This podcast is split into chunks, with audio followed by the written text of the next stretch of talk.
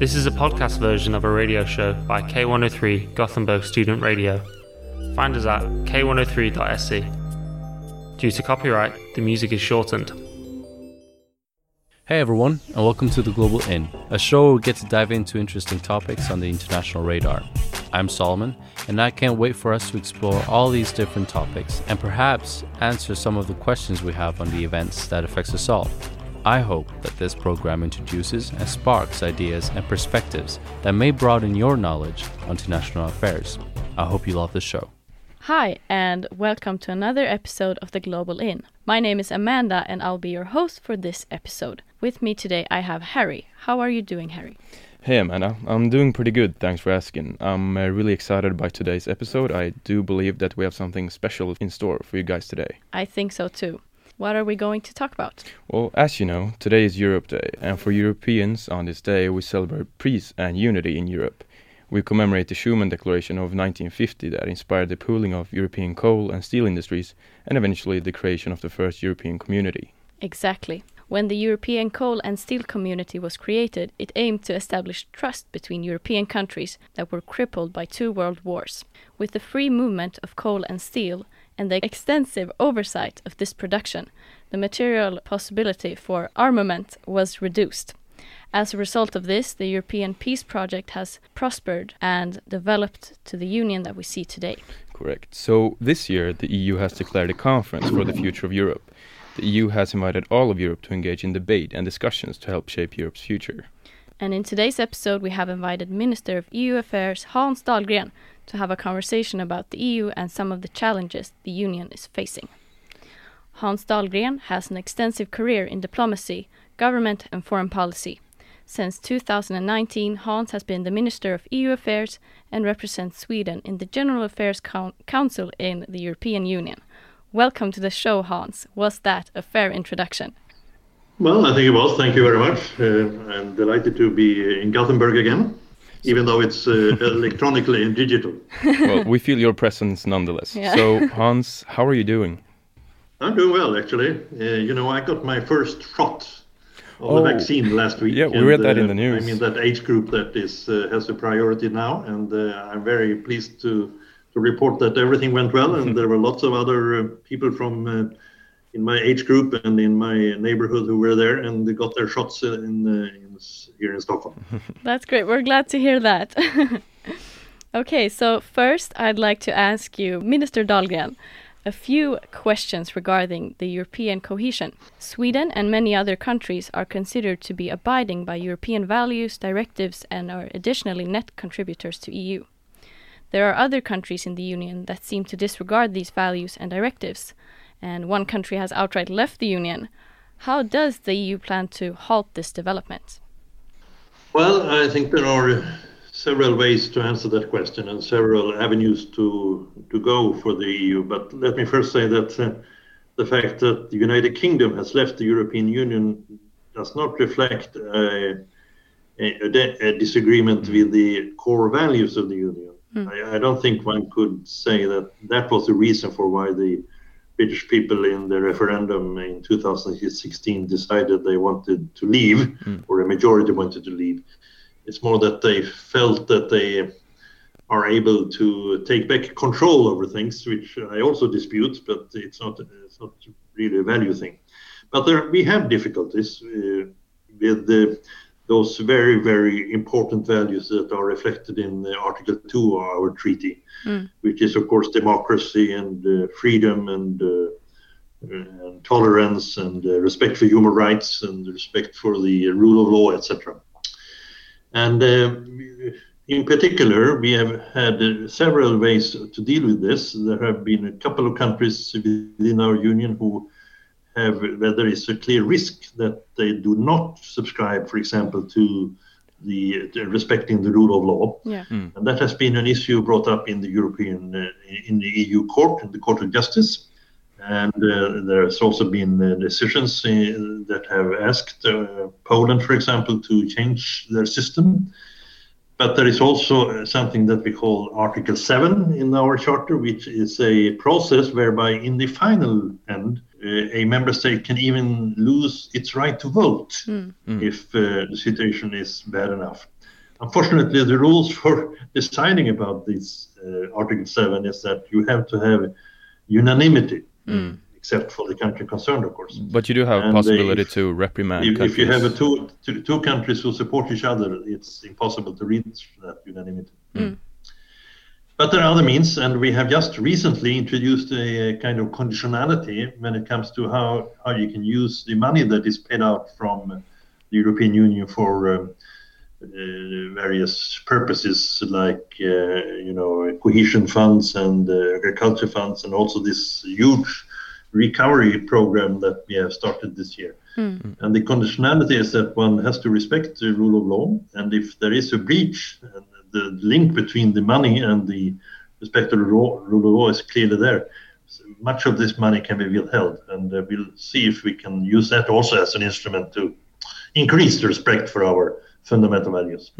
Please don't forget, don't, don't, we shouldn't take it as if all people in in these countries uh, are against the European Union. There is a very strong pro-EU sentiment in several of the countries where the governments have not been so keen to to follow all the things. So, so there is um, there is still uh, uh, context to be taken. Yeah, Yeah. obviously there are different opinions in each country, and not everyone is going to be a monolith on any issue. No.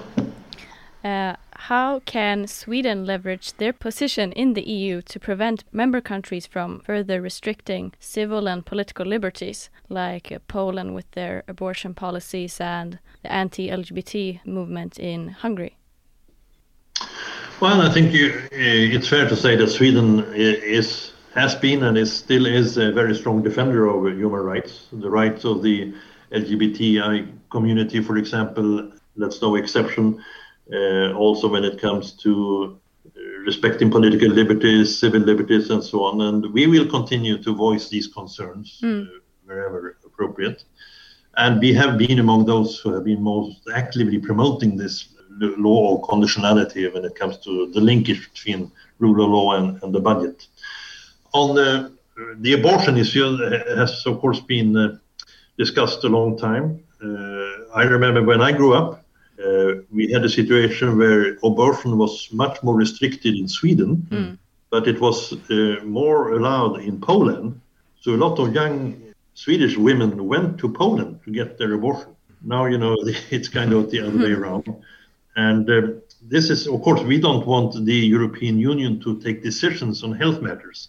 We don't want Brussels to decide who's going to get an abortion in Sweden.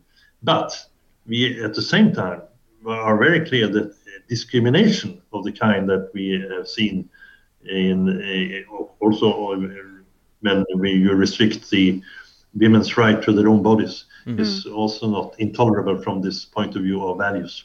I, I suppose there's an issue here because both Poland and Hungary believe that these policies are within their own democratic prerogatives. Like this is something that they should be able to do because it's democracy and they should be able to decide this by themselves. So how does the Swedish government position themselves on this issue specifically and can you work in some way to protect democracy and civil liberties in other countries and within the union? Yes, we can, and of course we, uh, as as we have together defined these fundamental values as a basis for all our cooperation in Europe. It's a fair uh, issue to discuss it between ourselves, and it should not be seen as interference. I can understand if people uh, think that we should, for example, we, we in Sweden feel that we should decide our own taxes. It's not for the European Union to decide what kind of taxes we should have in Sweden, and we should not have tax laws on the European level. But that doesn't uh, prevent us from having a lot of views on how economic policy is best pursued in order to provide more jobs and uh, growth and uh, stimulate uh, uh, investments and uh, devote resources to climate to prevent climate change, etc. But when it comes to these fundamental values, and uh, I think it's also very important that we talk to the people in the countries concerned, not just about them, but also with them. And uh, I, I know my colleague, in the foreign minister, she has brought this up with her colleague. I'm talking with my colleague in uh, in Poland, for example, from time to time on issues like this. Also with Hungary, uh, also with other member states, and uh, it's also a question of having uh, contacts with civil society in these countries, make sure that they understand where we stand, and, but also for us to understand where, where, where the, their reasoning come from. And uh, I think this kind of exchange can also help move matters in the right direction. I see. Moving on to the topic of uh, Corona, uh, the ongoing mm -hmm. pandemic has highlighted many of the inequalities we have in society, uh, as certain groups have been disproportionately impacted by the virus. For example, older people, marginalized groups, but also especially poor people. How can the EU help in the fight against rising economic inequality? Well, I think the as you said, the crisis itself has created more inequality in the mm-hmm. union. It's very difficult uh, for many in the many in the labor uh, laborers to stay at home and work from home. Mm. It's hard for people in the service business to work from home. It's hard for our health uh, people, the nurses and doctors and assistants in hospitals to work from home, of course. Mm.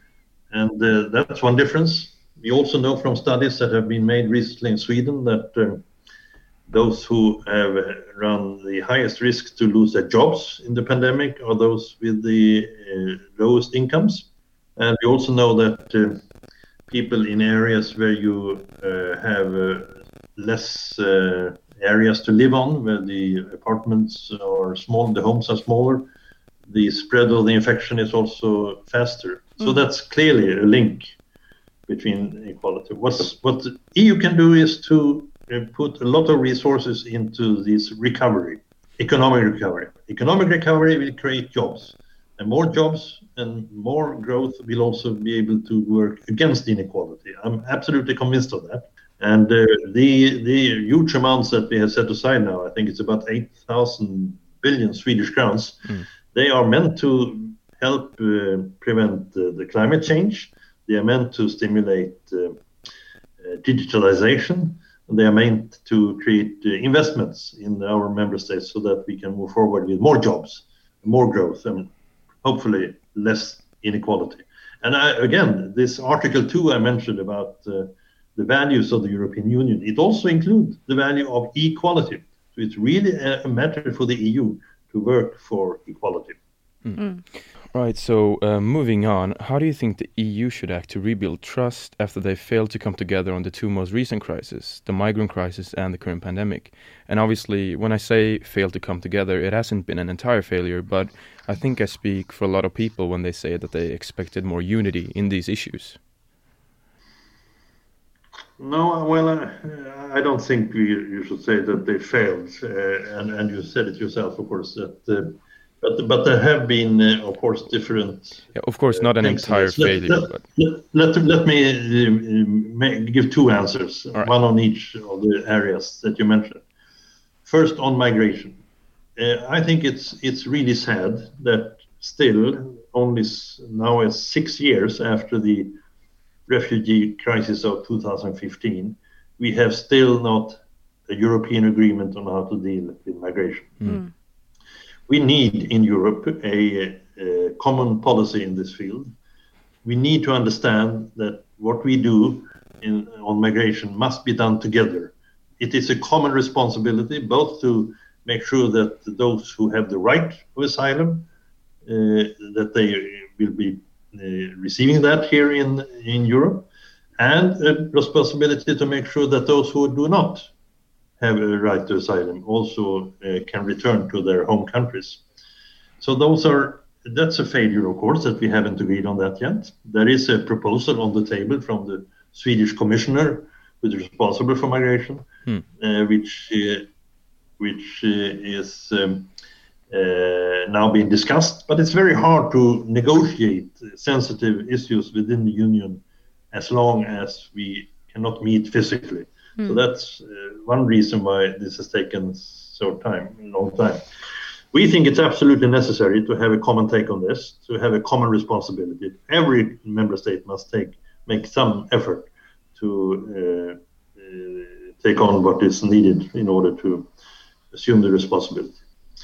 The other issue is pandemic. I'm, there I, I would say, of course, we failed in the beginning since mm. uh, many member states uh, felt it necessary to close their borders, not just for persons traveling, because the risk that they felt that maybe we were spreading the virus, but also they, they stopped goods, even very, very important uh, medical material mm. from coming into countries where these were mostly needed.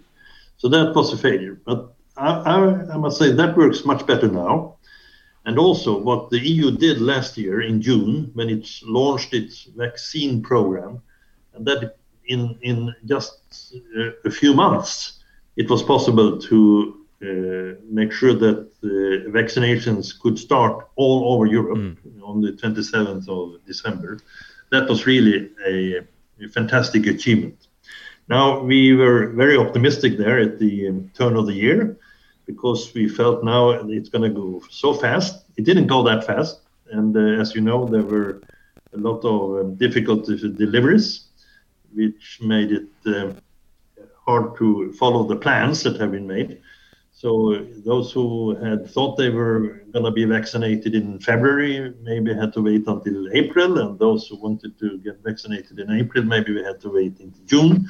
But it looks now like uh, we will uh, uh, reach uh, the goal of um, vaccinating everyone above 18 who wants to do that by uh, mid-August, and I hope that will it can even be earlier, as I understand some people indicate. So that was not a failure. That was a success, actually, even though the success was, came a little later than uh, eventually was originally hmm. hoped for. So, do you think that the EU would have had more trust if we had a unified response from the beginning? That, for example, all other countries followed Sweden, or vice versa? No, I don't, I don't think that uh, that was would be. I'm, I'm not sure uh, the answer to that question. Right. And uh, but what I do know is that uh, you we, we feel very strongly here in Sweden and in many other member states that when it comes to medical issues, it is a national competence. It's not for Brussels to tell every member state what to do. We have, you know, also a very uh, decentralized health system where we have a number of regions that decide. Mm. It's not uh, always central government here in Sweden that decides about these issues. And there is also some responsibility with the local councils. So I don't think we, we would want to go that way.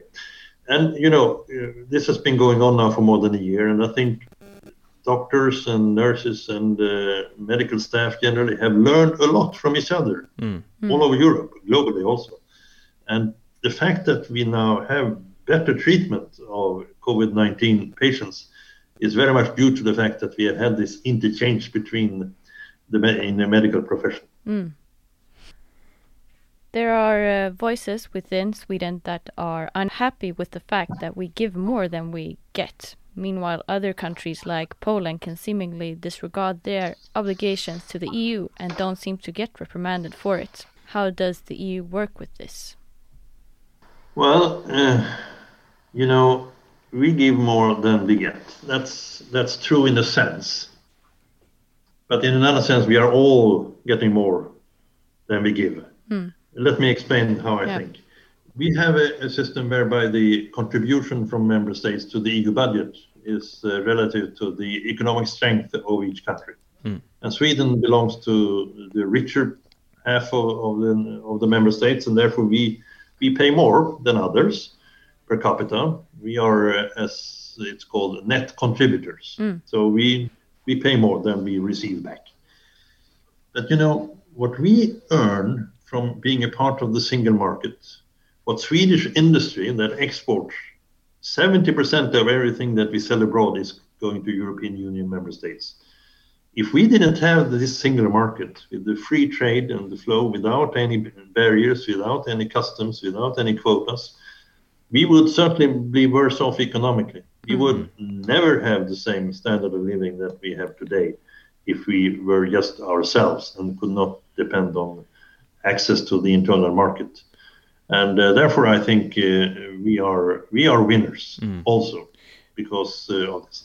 then we are also winners because we have a union that has been able to work together on some very fundamental issues, like uh, we are taking the lead globally in uh, uh, working against climate change. I mean, Sweden cannot do that alone. Hmm. But together with 26 other countries, we have now decided that we're going to be climate neutral by 2050. And the fact that we in the European Union has taken this lead has also made others to go in the same direction. And we can really be, be grateful, I think, that we now have a, a fantastic partner in this work in, in the White House in Washington. And Joe Biden has become president, and he's so committed also to fighting climate change, as committed as we are. So that uh, that is something that we do together, and where we cannot just be ourselves. So in, in the long run, on, on the bigger picture, I think we all gain. So, speaking of uh, climate change, do you think that Sweden is doing enough, or would you like to see Sweden do even more? Well, uh, I think Sweden is doing a lot, and uh, you see, I mean, if you look at the changes that has taken place here in uh, this country uh, over the last decades or so, when it comes to how we how we produce our energy, I think almost almost every single uh, item of or element of what is called watt or mm. of electricity is now produced by non-fossil sources. And uh, we have a fantastic uh, development in northern Sweden with the battery factories that will uh, enable uh, cars and trucks to run not on uh, gas any longer, but on electricity through the new light batteries. We have another interesting development in uh, Luleå and in uh, Gällivare uh, with the mining company and with the steel plants on trying to produce steel without coal. And that is also mm. a, a really progress when it comes to meeting the demands of the climate crisis. Now, are we doing enough? Probably not we will probably continue this way. We will uh, have to uh, be, be climate neutral by 2045. We, 45 is what we have set as a goal for Sweden. And we may be very, we may have to press down the curve uh, a little stronger than we have so far. But uh, I think we are on a good way. And, uh, you know, people are also seeing that this creates jobs it, it has a very positive economic potential for workers and for uh, industry in Sweden. And uh, these examples I just mentioned, what's happening in the northern part, is, is a good illustration of how fighting climate change can also be economically very attractive. Right. So, so I, am an optimist. Mm. So if you could just send a response to these voices that we mentioned before about the fact that we're net contributors, could you give them a simple yes or no in that is the sum of this our participation in the EU still worth it? Do we do we get more than we give? Oh, absolutely, yes. Hmm. Moving on to the foreign policy aspect of this interview. The EU in general and its member states in particular have been criticized by human rights organizations for their handling of the migration crisis of the last decade. For example, some see our deal with Turkey to quote unquote hold migrants out of Europe for monetary aid as inhumane and something that is not in accordance with EU values. Is this criticism valid? And if so, how should the EU handle this moving forward? Well, um, as you know, the overall objective of, of the migration and asylum policy of the EU is to reduce irregular migration, uh, to strengthen a safe and orderly and regular migration, and to provide uh, the right of asylum for those who needed. And in all this, we also need to cooperate with third countries. That's absolutely clear. That's why we had the agreement with Turkey in 2016, uh, which certainly has uh, reduced irregular migration from Turkey to the EU and uh, also provides substantial support to refugees that reside in Turkey. Mm. But we have also have the the EU has had uh, also cooperation with other countries in order to facilitate uh, return for those people who are not uh, have, do not have the right to asylum. Of course, everything can be questioned and discussed from various points of view, but um, if the EU did not have these kinds of contacts and uh, try to make arrangements with third countries, we would not be able to do anything really substantial in the migration field because we are dependent upon each other and we need to talk to other actors, and not just to ourselves on this field. Mm. But is this deal with Turkey a sustainable solution? Well, uh, hopefully it will be a day when refugees will uh, be able to go back to the countries that they come from. I mean that uh, that is the that is the primary goal, of course. So it's not supposed to be sustainable for the for all future years. No. Uh, but while the crisis is as, as it is, uh, it has been uh, something that has helped. I think both these refugees in Turkey and also has been able to organize our migration policy in a better way. So the deal is better than to have nothing at all? I believe so, yes. Right. A few years ago, the European Union started an emergency trust fund for Africa. One of the goals for the emergency trust fund is to improve the management of migration. In practice, the fund aims to reduce migration to Europe by creating better conditions for development and investing in security sectors of various African countries. There have been concerns regarding the morality of investing in the security capability of countries like Morocco and Libya that are accused of mass human rights violations. How do you balance these interests? Well, let me say first that the Emergency Trust Fund from, for Africa uh, has a much wider uh, purpose mm. than what you just mentioned. So it's it's uh, it's a larger objective. But uh, the, the, the, question to ask: Are you are are we? Is it morally uh, right uh, to invest in the security capability of countries like Morocco and Libya? That depends, of course, on how you do it. Mm. If you do it with full respect for human rights or not.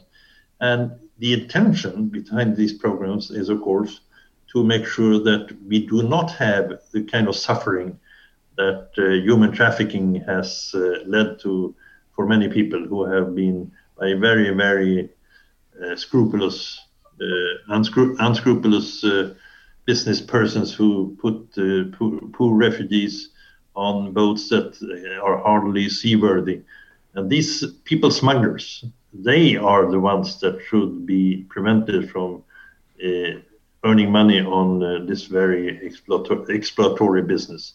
So that's the whole purpose mm. to hmm. to stop this the, these uh, after we are we are I know that there is a, a clear requirement that the human rights compliance so EU funded projects is uh, monitored regularly and followed up and I'm sure there can, can have been made mistakes, but um, then we have to learn from those. Mm. Mm. But you say that the broader aim of the fund is to prevent human trafficking. No, and the broader aim for the fund is to to uh, help development in in Africa. Mm. But uh, the particular programs that you mentioned, they are aiming at uh, preventing trafficking. Yes. Mm. I see.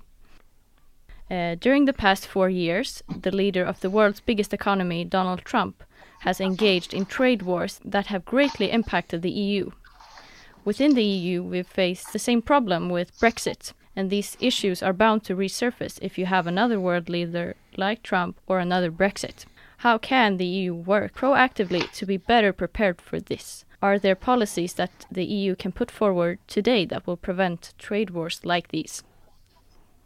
Well, that's an important point. Uh, we really want to, uh, avoid these trade wars, and uh, I'm pleased that even though the United Kingdom has left the European Union, we now have a trade and cooperation agreement with the, the Brits that provides for uh, trade without any quotas and without any customs fees.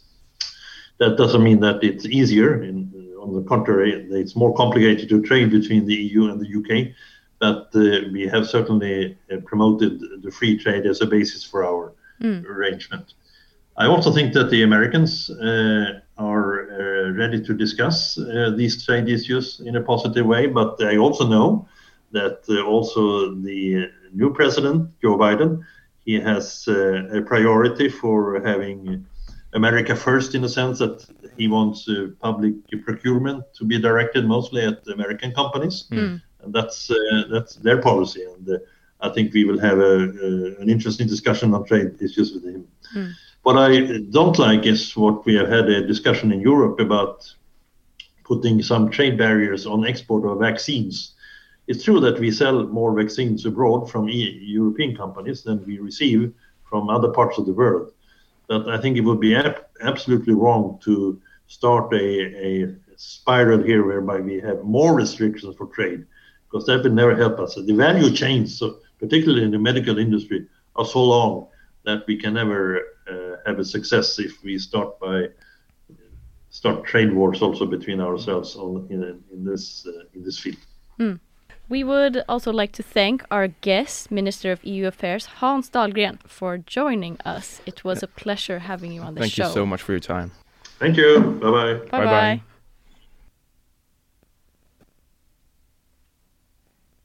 To wrap up, I believe it's said that the future is informed by the past. On this day, where we commemorate the start of the European project, it is equally important to ask ourselves what is the next chapter? This is a conversation that many of us need to be engaged in. There is a need for us, especially the younger generation, to reflect on the values that will shape our response to any future issues, whether they be inequality, climate change, migration, conflict, and not least pandemic response. We've talked about how European cohesion and democracy has been challenged by certain member countries pushing in very different directions. Hans highlighted the importance of European unity in times of crisis and also mentioned that the EU has tools to reprimand countries who disobey upon agreed policies. We have talked about migrations, where the minister expressed disappointment in the fact that the EU has not yet agreed upon a common plan to deal with migration. In trade, Hans mentions that it's important to avoid trade wars and focus on free trade. And to all of you that are listening, you are more than welcome to write to us on our Facebook account, The Global Inn, if you have any questions or would like to discuss the episode. Thank you for listening and see you next time. Thank you. You've just heard a podcast version of a radio show by K103 Gothenburg Student Radio. You'll find all our shows at k103.se. Follow us on Facebook or Instagram. Stay tuned.